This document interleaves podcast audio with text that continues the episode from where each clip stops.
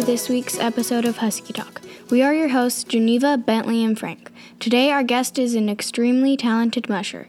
She placed third in last year's Iditarod. Please welcome to the show Jessie Royer. Hey Jessie, how are you doing today? I'm good. How are you? Thank you for joining us on Husky Talk this week. Well, thanks for having me. The first segment of our show is Iditarod Trivia. We are going to test your Iditarod knowledge. We have five Iditarod questions for you. Ready? Okay. Yep. Who was the first female champion of the Iditarod? That would be Libby Riddles in 1985. Yep. What is the halfway checkpoint on the northern route? That would be Cripple. How many minutes do mushers start apart? Uh, two minutes. Yeah. Yes. What was used for the very first for finish line? except for the ceremonial start, where sometimes there's three minutes in between for commercial breaks, but the real start is always two minutes. Good job. What was used for the very first finish line? What was that again? What was used for the very first finish line? Oh, that one's. I don't know if I know that one. Um, you know what? I have to say I don't know. It was Kool Aid. So what? They didn't have anything to use, so they just went to the store and bought some Kool Aid to put down for the finish line. Okay, I think I remember that now, but yeah. now that you say that, I kind of remember that, but I wasn't sure, so. Who has the fastest finish time? That would be Mitch Seavey. Good job. You were four out of five. Now, now to find a little more about you. First, can you tell us a little bit about yourself? Well, um, I've run, I, I've been running sled dog since I was 15. And so I've run 17 Iditarods now. I've raced all over the world, including France and Canada, lower 48, Alaska, and I have a kennel of like 65 sled dogs. We read that you started working with dogs at the age of 15. What made you Yep. want to get involved with sled dogs? Well, I grew up on a cattle ranch in Montana, and I used to have a border collie for a cow dog, and I used to put a horse halter on him for a harness when I was like 10 years old. I'd never heard of the Iditarod or seen the sled dog or anything, and he used to put uh, pull the firewood to the house and the hay to the horses. And I also had goats for 4-H, so I used to hook up my border collie with my billy goat. And that was my first dog team was a do- was a dog and a goat. And that was when i was like 10 years old. Never even seen a sled dog before and when i was 15 we moved to a different ranch and there happened to be some sled dog races in the area and my mom took me to the races and we volunteered and helped out some of the mushers and some of them took me on some rides and i got my first real sled dog two weeks later and i went back to those same races a year later when i was 16 with my own 11 dog team That's funny I've about had the dogs oh. for 28 years. That's funny about the dog and goat. Yeah. We also see that you f- first started learning about dogs from the famous Doug Swingley. Tell us what you learned from Swingley. Well, I worked for Doug Swingley for about a year and a half, and I worked with Susan Butcher for several years and Jeff King for about a year. So I've worked with a lot, uh, a lot of different mushers over the years, and I've learned different things from each one of them, from uh, the basics of training and conditioning to feeding to vet care. Um, it's just 28 years of learning. Like you never stop learning. I think you learn something every year. It's always something to learn. Is there one specific musher you learned the most from? Um, I don't think so. I probably learned a lot on my own as well, trial and error. Um, yeah, probably just everything is put together. Uh, you know, I take little bits from each musher that I like or dislike, or you know, um, yeah, and just put it together for a program that works for me. Talk to us about. Everybody has different personalities, and everybody's personality works different with different personality dogs. So what might work for somebody else might not work for me, or vice versa. Talk to us about what you love most about running dogs. Well, all the dogs have different personalities. So out of 65 dogs out there, they're all different. There's not any two the same. And so for me, I've raised all of them from puppies, and I've seen them all grow and mature and turn into racing dogs. And some of them have run eight, nine Iditarods with me, and now some of them are retired. So out of the 65 dogs out there, I have everything from four months old to 15 years old. And once they retire from racing, they stay with me and help train the young dogs. And so I get to see them and train them their whole life.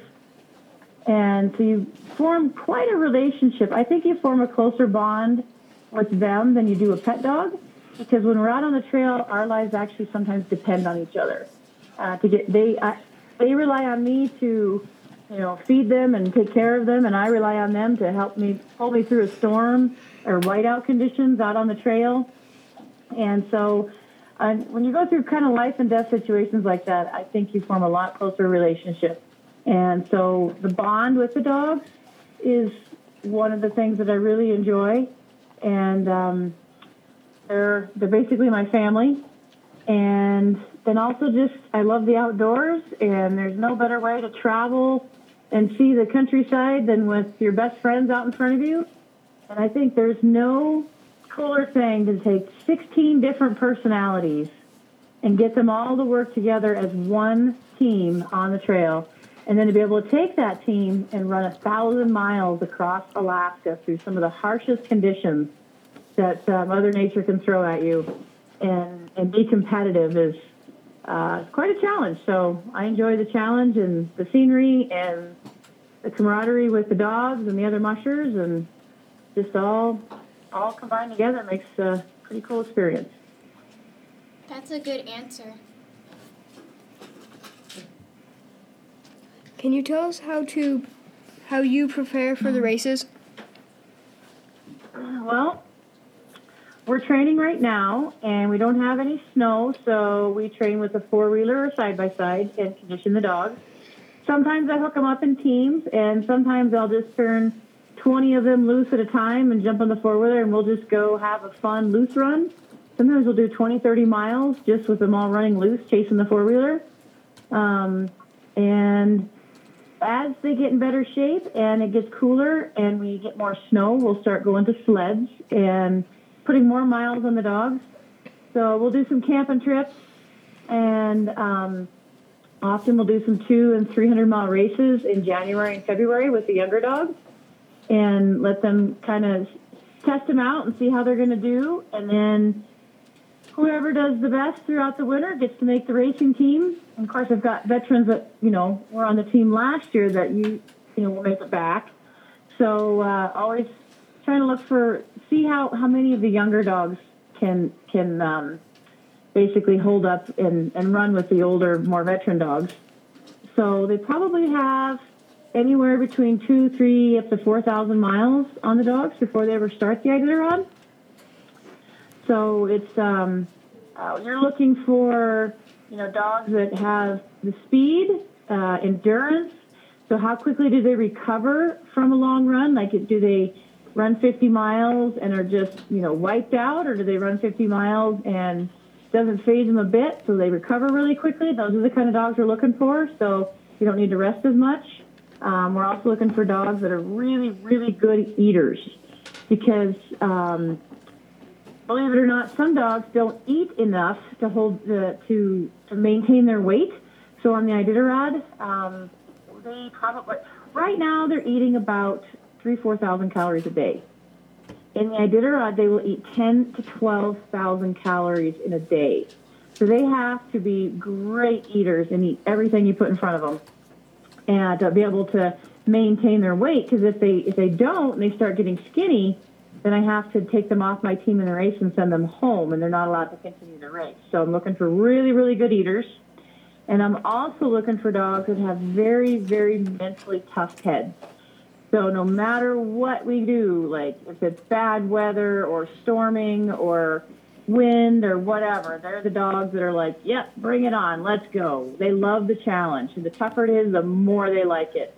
So we're looking for very, very tough-headed dogs. So uh, good feet, tough heads, good appetites, and of course they have to have the speed and the endurance to make the team. So all winter long, we're just you know training and and testing the dogs out and challenging them and uh, seeing if we can bring out their full potential in each dog. What is the terrain like where you live? Well, I live in the mountains here in Montana. Uh, we live about 4,000 feet here, uh, but we can get up to like seven and 8,000 feet um, on some of the trails. So I'm pretty lucky. We've got a couple hundred miles of Forest Service roads right out our backyard. So on weather training, we can run on all the roads. And in the wintertime, those roads are all groomed snowmobile trails. So we've got great sled access as well. But um, it's kind of rolling right here where I'm at, but I don't have to go very far to hit the mountains. And so in each training run, I can run in, you know, flats, I can run rolling hills, and then some pretty steep, long grades uh, up and down too. So pretty mountainous here for the most part. How long does it take you to drive up to Alaska from Man- from Montana for the Iditarod? Well, I let's see, it's 2,700 miles from here to uh, my. I have a place in Alaska, in Fairbanks, Alaska, as well. And so I go back and forth. I spend part of the year in Montana and part of the year in Alaska. This year alone, I've done that drive seven times uh, with horses and dogs. And it depends on the weather and how many dogs or horses I have. Um, I've done it in as little as two and a half, three days, and as many as five days. But I would say three and a half, four days is average. Last year you finished in third place. Can you talk to us about that? Well, um, I've had the same team. Um, my my team of dogs has been most of mostly the same dogs for the past three years. So they're pretty veteran teams. Um, they definitely uh, know the race pretty well. We were uh, fifth uh, three years ago, and then third last year. So um, pretty good team. Uh, there's just a lot of really, really good mushers and dog teams that run this race every year. So to be competitive, um, basically you, you, you, can never give up. Uh, everybody runs into tough situations, uh, tough trail conditions, tough weather conditions, um, you know, all kinds of things. Uh, versus maybe sick dogs or maybe your main leader uh, got an injury and had to send him home. I mean, things never work out perfect in this race. It is eight, nine, ten days long for the top teams. And you're going to run into all kinds of ups and downs, highs and lows, good, you know, good conditions and bad. And the most important thing to remember the whole entire race is to keep a good attitude. Because if you don't and you get down, the dogs pick up on your attitude and then they get down and depressed. So then they don't do as good. So no matter how tough it is out there, you have to keep a really, really good positive attitude, and then the dogs will too. So if you think you're invincible and whatever the weather throws at you, bring it on, we can handle it, And the dogs will do the same thing. And so that is one of the things that uh, I think my team and I do really well is always keep a positive attitude. And no matter what happens, we just keep doing our best. And you never know how things are going to turn out. Um, at the beginning of the race, it might look like, wow, we're, we're not doing very good here. But by the end of the race, things can have completely changed around. And uh, it's just so important to keep a good attitude the whole way through. And then you're always always end up doing better than you think you will. So we were pretty happy with third place this year. When researching, we also found out that you achieved, achieved a new personal record last year. How did you feel about this? Uh, I mean, personal personal record of third place. Yeah. Yeah. Okay. Um, yeah, you know what? I, I have been in the top 10 several times, and uh, a couple years ago when I was fifth place, I finished with my entire string of 16 dogs, so that was that was a pretty big goal to finish with my entire team and not drop any dogs. So that was definitely a highlight. Um, but I think I've been fourth and I've been fifth, but I've never been in the top three before. So just being able to be in that top three and being right with first and second for most of the whole race, um, it was pretty exciting because, uh, I mean, if I can be third and right with first and second, who knows? Maybe next year I could be first or second. So, um, yeah, it's always it's always exciting and encouraging to know that you you can be right at the top with with all the rest of the best teams in the world.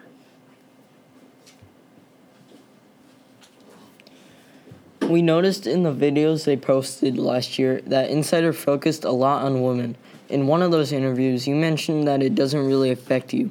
With three women finishing in the top 10 last year, can you tell us more about your thoughts on women versus men in the Iditarod? Well, the Iditarod is a pretty unique sport in that men race against women, young against old, rookie against veteran. Everybody's all in the same field. And almost every other sport in the world, there's men's classes or women's classes or pro classes versus amateur classes. So Iditarod's pretty unique that everybody's in one field. Um, and so it's, it's, to me, it's really more about a dog race than it is about the mushers. Um, there's there's definitely more men that run Iditarod than women for sure.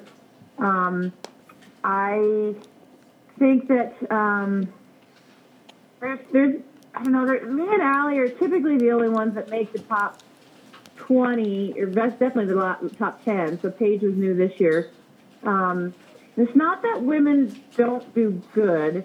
It's just that it is pretty tough to compete against the men. Um, I guess physically, but um, it's also like I said. It, it's I think it's more mental than anything.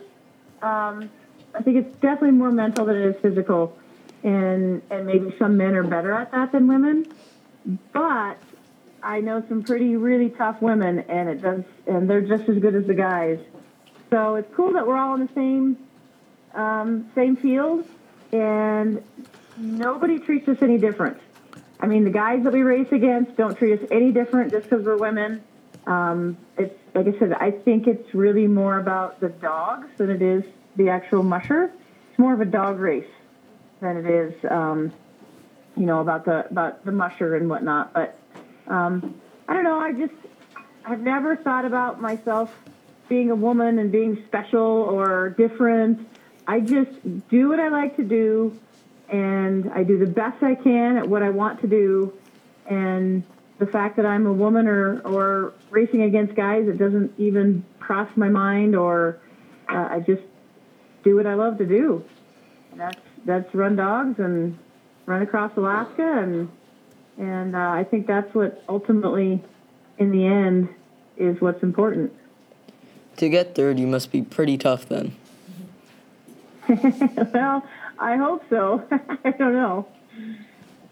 You the, the hardest thing about running Iditarod is it is the mental aspect of it, but also handling the lack of sleep.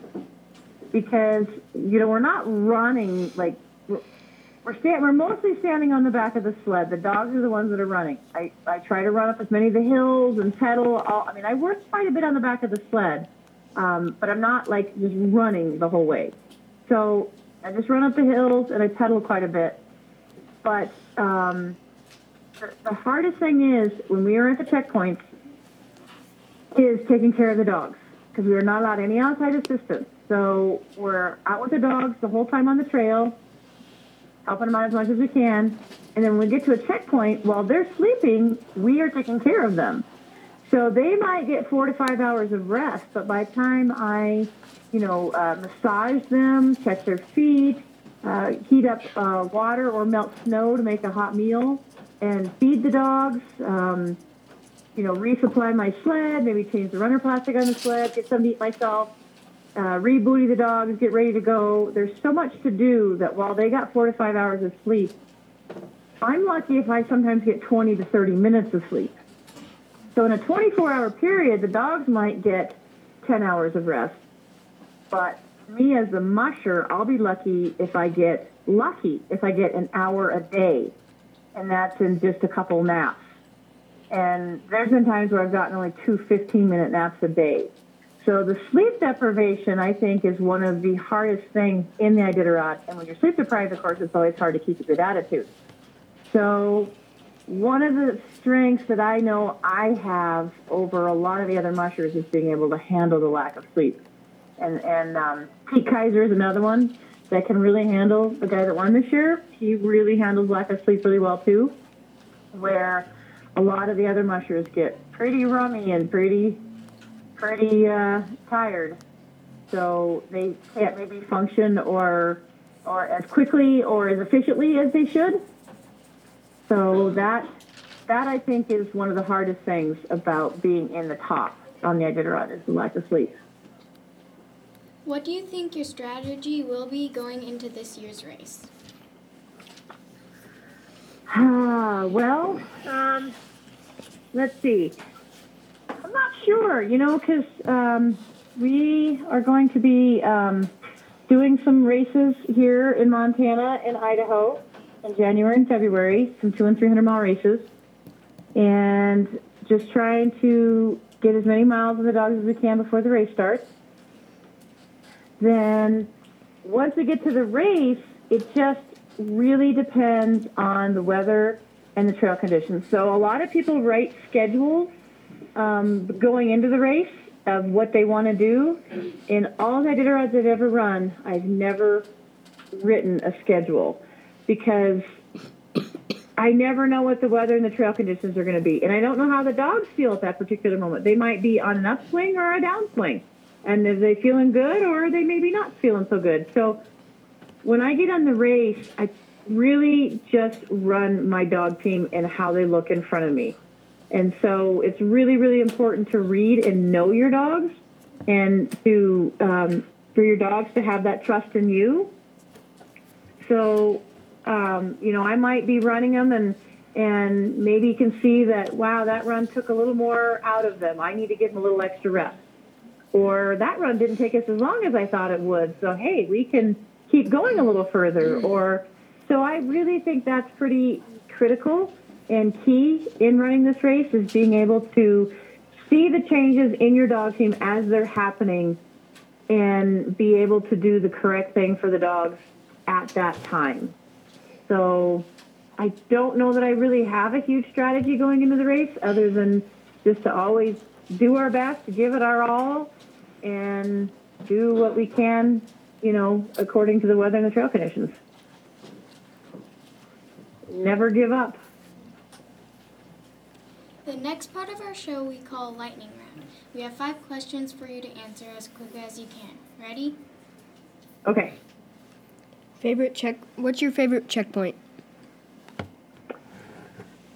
Uh, that was a tough one. Um, I don't know. I'll say Takotna. Favorite dog? Well, that's a really hard one because I have a lot of dogs over the years. Um, Ranger. He's finished nine Iditarods with me, but he's retired now. So if you if you if you count the dogs that are currently on my team, it would probably be Seal. He's my current main leader. Favorite mushroom? Favorite musher, Aliy Zirkle. Favorite meal at a checkpoint? Mm, lasagna. Favorite musical? Favorite music that I listen to on the trail or Musical, like musical? Oh. Hmm. I don't know, sound of music, I guess. Next, what is your favorite song to listen to on the trail? Favorite song to listen to on the trail? Um, well, I can't remember what is the name of that song. It's, I think I have a lot of different stuff on my MP3 player and, and my um, that I listen to on the trail. But one of them is sung by Tim McGraw. I can't remember the name of it, but it's "How Bad Do You Want It." I think that I don't know if that's the name of the song or not, but it's "How Bad Do You Want It," and basically saying that you got to work for you got to work hard to get what you want. We were asking our guests to give us three names they would they think would be great ge- guests on our podcast. Uh, three names. Well, my three favorite mushers on the trail are Aliy Zirkle, Joar Ulsom, and Pete Kaiser. And they would probably be all great ones to get. Um, who else? Let's see.